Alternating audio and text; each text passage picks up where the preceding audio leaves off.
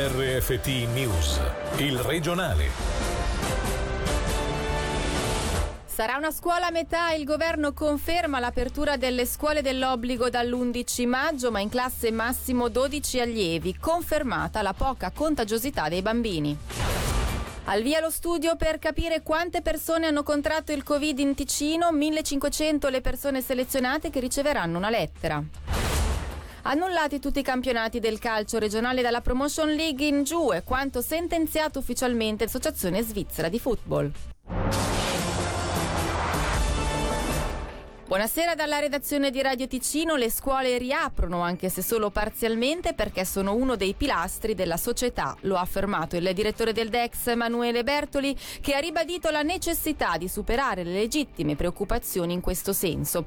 Vi proponiamo subito un estratto del discorso presentato oggi in conferenza stampa.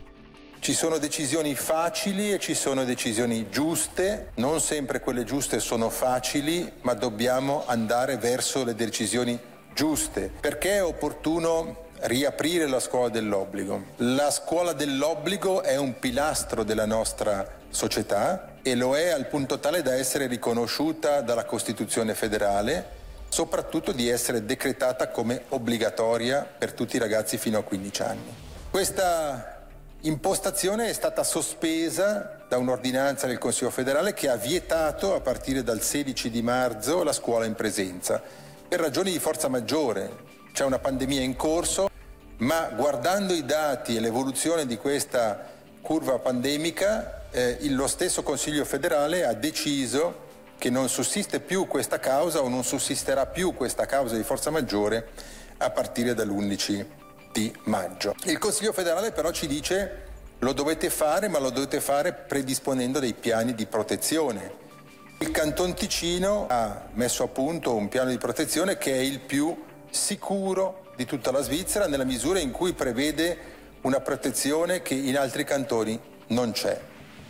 Io voglio qui anche sottolineare quanto c'è comprensione per chi ha legittima preoccupazione per questo passo che ci apprestiamo a fare, ma deve essere gestita assieme alla necessità di ridare al nostro cantone e soprattutto alla gioventù del nostro cantone un'istituzione di riferimento che non ha pari rispetto al resto eh, del nostro eh, ordine collettivo. E la scuola deve poter riaprire anche se in modalità speciale, parziale, prudente, ma non può sottrarsi a questo momento in cui si cerca di tornare verso una certa normalità. E lo ha detto lo stesso direttore del DEX, il piano di protezione per le scuole previsto dal Ticino è il più severo della Svizzera. Ma come riapriranno gli istituti a partire dall'11 maggio? Sulle regole di scuola dell'infanzia, elementari e medie sentiamo prima Michele Sedili e poi Senila Lumia. Tutte le scuole elementari del cantone riaprono a frequenza parziale, vale a dire un minimo di quattro mezze giornate o due giornate intere, con un numero di allievi ridotto a un massimo di 12 per classe presenti in alternanza. Stesso principio nelle scuole dell'infanzia, dove però la presenza sarà facoltativa. Le entrate e le uscite dalla sede saranno da organizzare a scaglioni in maniera ordinata, in modo da evitare contatti tra docenti, allievi e genitori. Stesso discorso per le ricreazioni e l'utilizzo dei servizi igienici, dove bisognerà ridurre al minimo i contatti. Il servizio servizio di mensa sia per le scuole elementari che per l'infanzia sarà sospeso e nell'accompagnamento casa-scuola bisognerà favorire la mobilità lenta, evitando che siano i nonni o le persone a rischio ad occuparsene. Per quanto riguarda le scuole medie invece, la presenza in sede sarà al minimo di un giorno o due mezze giornate, mentre nei restanti si procederà con l'insegnamento a distanza. Il numero di allievi presenti sarà deciso dall'istituto in modo da garantire le indicazioni sanitarie e le distanze sociali, ma le classi saranno saranno comunque dimezzate. Per le classi di prima l'insegnamento in presenza si concentrerà su matematica e tre discipline a scelta tra italiano, scienze, geografia, storia e francese. Le classi di seconda seguiranno invece in presenza matematica, italiano e tedesco e altre due a scelta tra scienze, geografia, storia e francese. Per le classi di terza e quarta l'insegnamento in presenza è previsto per matematica, italiano, tedesco e inglese e per per tutti, dalla prima alla quarta media, ci sarà l'ora di classe. Per motivi di tipo sanitario e igienico non verranno invece svolte l'educazione fisica, alimentare, visiva, musicale, le arti plastiche e le attività di laboratorio e di scienze naturali. Una decisione, quella di aprire le scuole, che non conta però sul sostegno di tutti. Decisamente critico si è dimostrato il municipio di Lugano che chiede di aprire le sedi solo agli alunni dell'ultimo anno di scuola dell'infanzia e di quinta elementare. In questo senso il consigliere di Stato Manuele Bertoli ha già reagito accusando Lugano di non avere un atteggiamento costruttivo. Per la città sentiamo il capo di Castero Istruzione Lorenzo Quadri. Siamo consapevoli che facoltà eh, del Consiglio di Stato decidere la riapertura delle scuole e decidere la modalità con cui vengono riaperte le scuole. Noi riteniamo che questa modalità sia comunque eh, inadeguata e crei più problemi che soluzioni. Evidentemente eh, il, eh, diciamo, il, il, il, municipio e eh, l'Istituto Scolastico di Lugano farà eh, il possibile per eh, applicare quanto il DEX contro la nostra volontà pretende di applicare, farà il possibile per applicarlo al meglio, eh, ma se eh, le cose non funzionano sia ben chiaro che la responsabilità è di chi eh, impone eh, cose che non sono necessariamente eh, applicabili. Quindi se ci saranno dei problemi eh, le responsabilità si dovrà poi assumere chi ha imposto soluzioni che zoppicano vistosamente.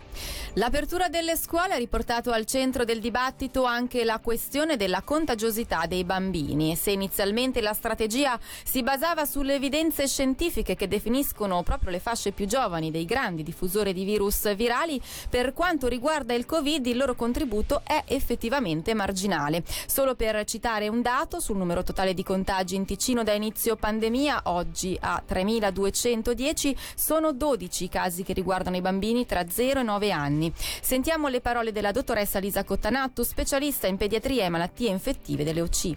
Questi risultati sono infine arrivati sia a livello nazionale che internazionale e i dati pubblicati supportano l'ipotesi che i bambini non giocano un ruolo importante nella diffusione del virus. In Ticino, su tutti i tamponi risultati positivi al SARS-CoV-2, solo lo 0,3% dei bambini sono stati affetti numeri che sono in linea con i dati degli altri paesi. Con questo però non voglio dire che i bambini siano immuni e non si possano infettare. I bambini possono ammalarsi, ma sappiamo che i casi sono pochi e il decorso è nella grossa maggioranza dei casi favorevoli. E lo studio per verificare il tasso di sieroprevalenza, in parole povere, per capire quante persone in Ticino avrebbero già contratto l'infezione da coronavirus è ufficialmente partito. Ad informare la popolazione oggi lo stesso medico cantonale Giorgio Merlani. Questo studio è partito, le lettere sono partite oggi e quindi ci saranno nei prossimi giorni 1500 ticinesi dai 5 anni in su che riceveranno una lettera firmata dal sottoscritto eh, che li informa che sono stati selezionati a sorte da un campione statisticamente rilevante per regione, fascia d'età e via discorrendo, quindi nominalmente ricevono una lettera firmata eh, dove verrà spiegato il senso del test e dove verranno informati dove possono raccogliere ulteriori informazioni e decidere se vogliono partecipare al test. Il personale sui mezzi pubblici dovrà indossare la mascherina, ai passeggeri viene fortemente raccomandata. Si tratta di una misura per rispondere all'impossibilità in molti casi di mantenere le distanze di sicurezza in vista dell'11 maggio quando i trasporti pubblici torneranno a pieno regime.